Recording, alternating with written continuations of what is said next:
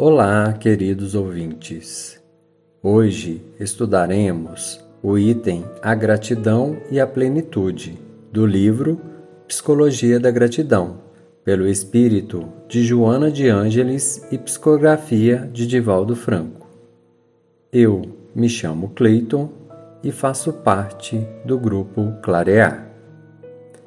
A ideia principal é esclarecer que a sombra é uma companhia inevitável para o ser, enquanto morador da Terra e durante o seu processo de auto-iluminação.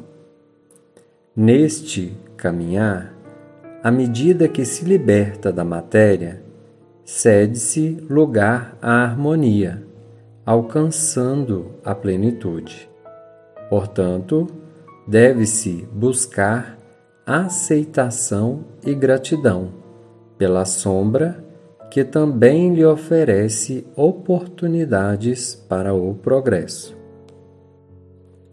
Joana coloca como natural o desejo pela plenitude, isto é, estado de consciência livre de culpa, que sabe conduzir seu corpo no caminho da iluminação, sem a presença de angústia ou de outros sofrimentos. Porém, ela enfatiza que buscar a plenitude como ausência de inquietações é utopia, visto que o próprio processo de envelhecimento do corpo, pelo desgaste natural, provocará mal-estar, dores e reações psicológicas.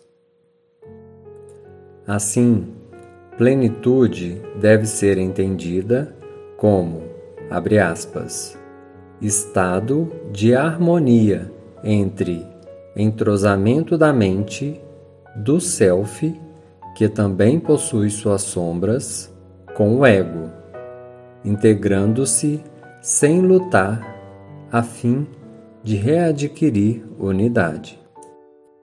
Este estado de plenitude é resultado da conquista, da autoconsciência, da vitória sobre si mesmo e, como consequência, libera o sentimento de gratidão e coloca o ser na direção da divindade.